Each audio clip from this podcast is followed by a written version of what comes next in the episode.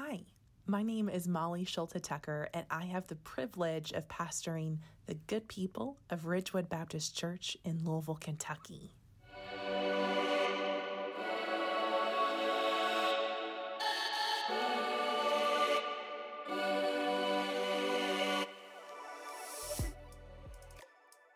Welcome to the season of Epiphany, the time between the 12 days of Christmas and the beginning of Lent, which takes us to Easter Sunday.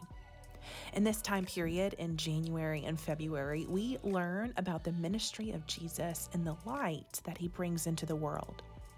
At Ridgewood, we're in a worship series called The Stories of Jesus, named in part from the song called Tell Me the Stories of Jesus, a hymn that you may have grown up on or may be new to you.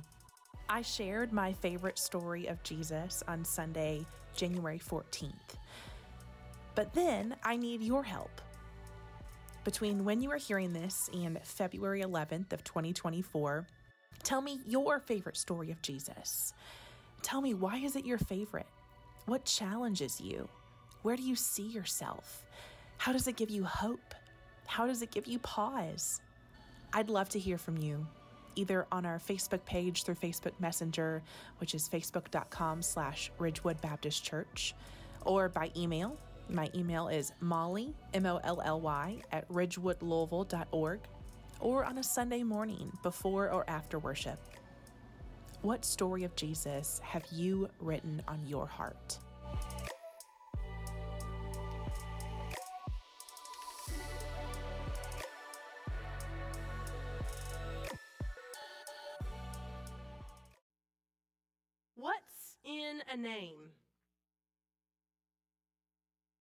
Name that literature. Shakespeare, Romeo and Juliet. In Juliet's monologue in Act Two of Romeo and Juliet, what's in a name? As she is trying to figure out how to love Romeo because we know there was a strong division between two names. Who were they? Do you remember? This is like trivia night, except in my sermon. Montagues and the Capulets. What's in a name? She just wants to marry Romeo. But they can't be together. So she asks, What's in a name? Well, no offense to Juliet, because I love a strong female lead. But according to studies of onomastics, which is the study of proper names, which is a study within the field of linguistics, which is then divided into the naming of people, which is anthroponyms, and places, which is toponyms.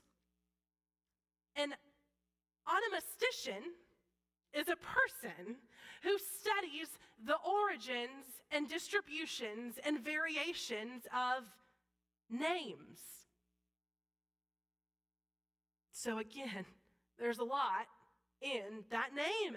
The study of names, how we name things, why we name things, what we name things, for centuries thrown light on how we communicate with each other and how we study how other humans have communicated with each other and about each other for centuries or even longer, going back millennia. According to Dr. Richard Nordquist, who is an English and rhetoric professor at Georgia Southern University, names tell us a lot about culture and communication. So, again, What's in a name? Well, there's, kind of a lot. I'll start with me because I have a microphone right now. My name is Molly Ann Schulte Tucker. Molly is the Irish form of Mary, which is a name that is found in my family. My maternal grandmother, my Mima, was Mary Rebecca. So, and my parents are in here, so now I feel like I'm like, I hope I get this right. Molly being the Irish form of Mary. I would like to think I was named after the Little Richard song or Molly Marshall, but um, that my parents have told me that that was not true. Anne is found in my family. It was my mom's middle name. Schulte, my parents' last name, still my brother's last name and their spouse's last name, is kind of in the sandwich of my name now. We believe that it could have one time been Schulze, which might have actually at one time been Schulze, which might have at some point dropped off to Schultz, nonetheless, very German, right? and Tucker, my last last name, I actually had a lot of trouble taking on Tucker when I got married. I didn't know if I was actually going to uh, take on Rob's name, Rob's last name. But um, what pushed me over the edge is that my entire life, we have gotten mail to our home. Do you know how many ways you can spell the word Schulte? Did you know that sometimes there's a G in it? I know, it must be silent, right? Sometimes a Z towards the end, you never know. So, what pushed me over the edge was I could say my name is Molly Tucker, and you know how to spell both those words right off the bat, right? So, there's actually a lot to a name. So, I, I want to hear about your name a little bit, okay? I want you to take two minutes Scooch next to someone that you're not related to. You can keep the people you're related to as well. But, but scooch, scooch, scooch. And I want you to exchange information about either your first or your middle or your last name, how you got it, where it came from. Ready? Go. I'll, I'll time you. You have two minutes.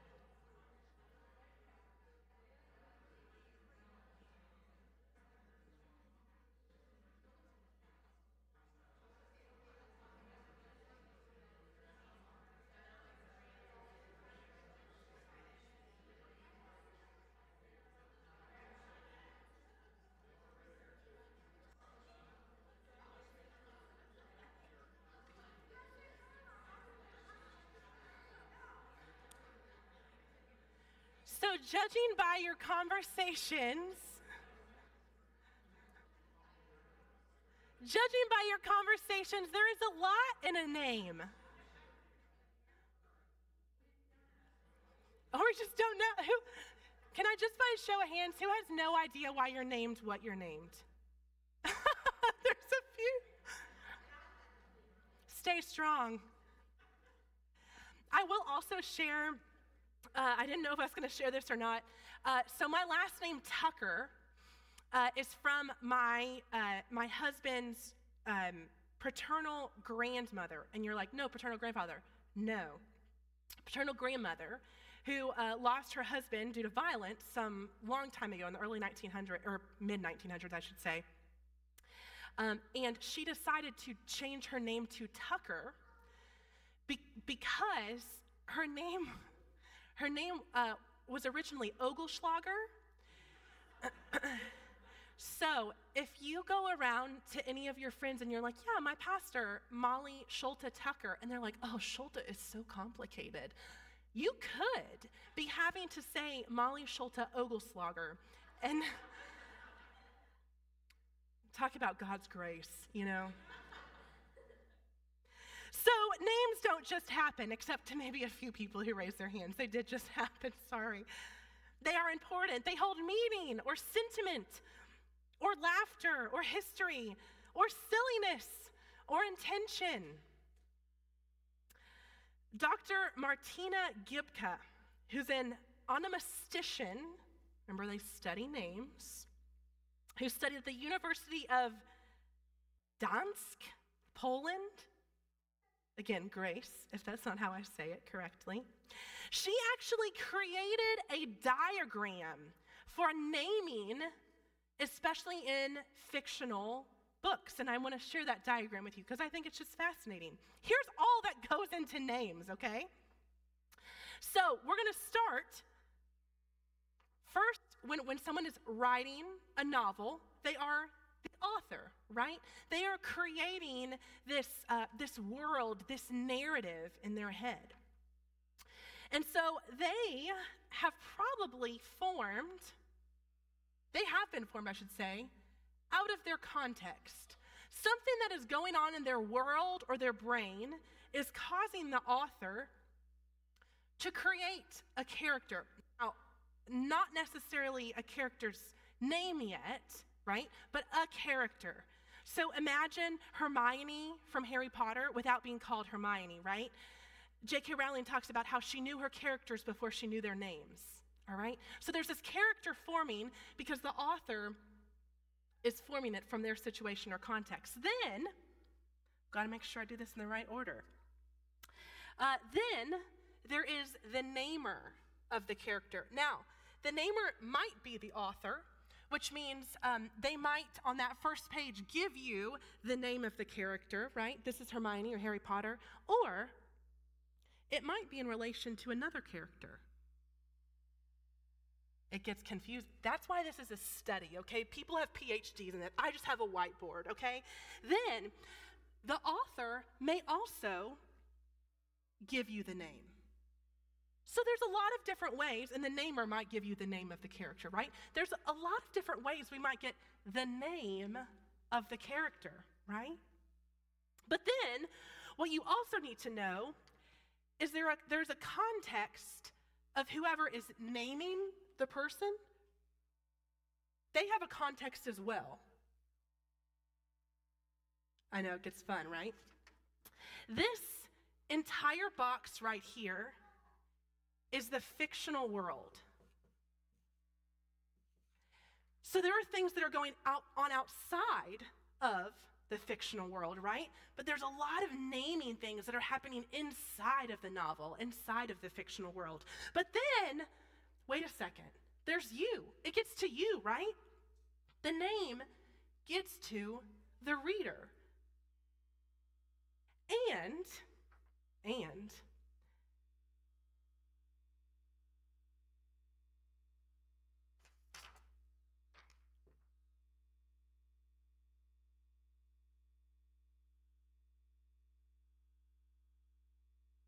That, in the circle, is called the model of naming a character.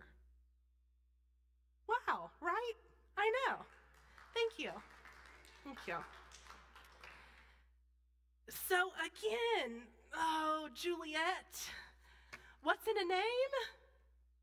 Well, there's kind of a lot, right? there is something so seemingly simple about sharing our name with one another, but really, there's so much. There are a lot of factors that come together when naming someone. Sometimes it's just you're outvoted. I remember sitting in the back seat when we had adopted a puppy when I was about six years old, and I told my brothers, I think we should name this dog Cheese. I was outvoted, and we had a dog named Chelsea growing up. When Rob and I found out that we were expecting, the next day we had a two hour drive to Western Kentucky for a wedding. We talked about a name, the two hours there, the two hours home. There's a lot of time talking about names because they're important. They cause us to bring experiences together, preferences, whether it's an object or a place or a person or a pet. We are putting a name onto someone that they will carry with them through life. I will take a moment to acknowledge, though, that we do have friends who are transgender, who may choose that a name uh, represents their um, recently embraced or realized sexuality that better represents who they are. That name is still chosen with intention, right? There's still the same intentionality behind. If I'm going to change my name, I want to be um, careful and intentional about what I choose. A few weeks ago, I asked for you to share with me your favorite stories of Jesus. We're finishing out a series today called The Stories of Jesus. And I hope in the last few weeks you've heard some that are familiar to you. Maybe you've heard them in new ways. Maybe it's caused you to see yourself in the story, I hope. So I got calls and texts and emails, and I had conversations that week here is what one email read. I want to share it with you. Well, first, my second favorite, this person gave a lot of options. My second favorite story of Jesus is Jesus' own resurrection when Mary mistakes him for the gardener and recognizes him when he calls her by name.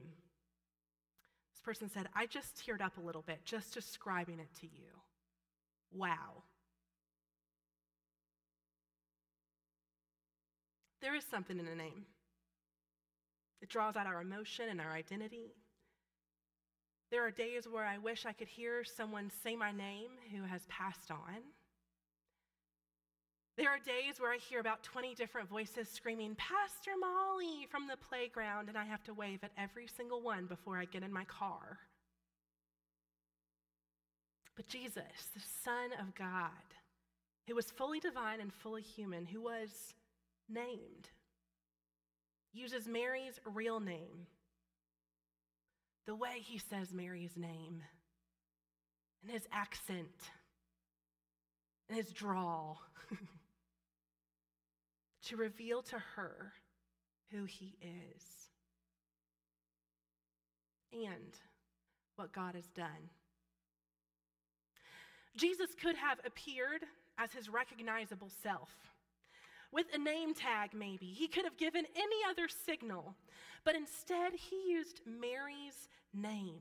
Just by saying her name, Mary recognizes who he is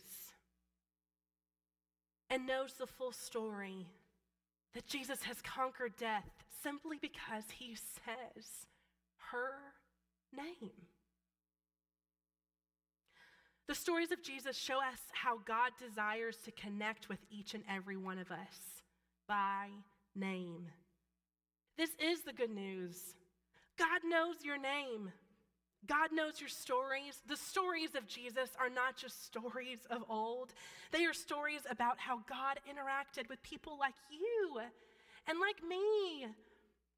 People who had stories and, and histories and identities people who felt tired, people who were people pleasers, people who felt untethered at a moment of life, people who were scared of causing disappointment or embarrassment or ridicule, people who had raw, rough emotion, who had trouble fitting in, people who felt less than valued, people whose physical bodies felt like hindrances to religion, but no such barrier for Jesus.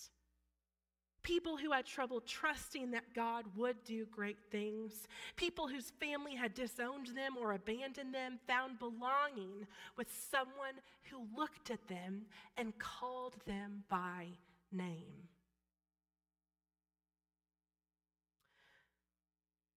Dale Carnegie, who's the author of How to Win Friends and Influence People, says this the most beautiful sound anyone can hear is the sound of their own name. What's in a name? A lot. but namely, pun intended. It means that you are seen, it means that you're known, it means that you're valued. And even through our names, through knowing each other's name, through calling each other by name, we are enacting that beautiful thing of knowing the love of God in the world. So, friends, you actually have another line in today's story. you introverts are about to hate me, okay? Again. Before we come to the table of communion, I'm going to ask that we introduce ourselves to one another.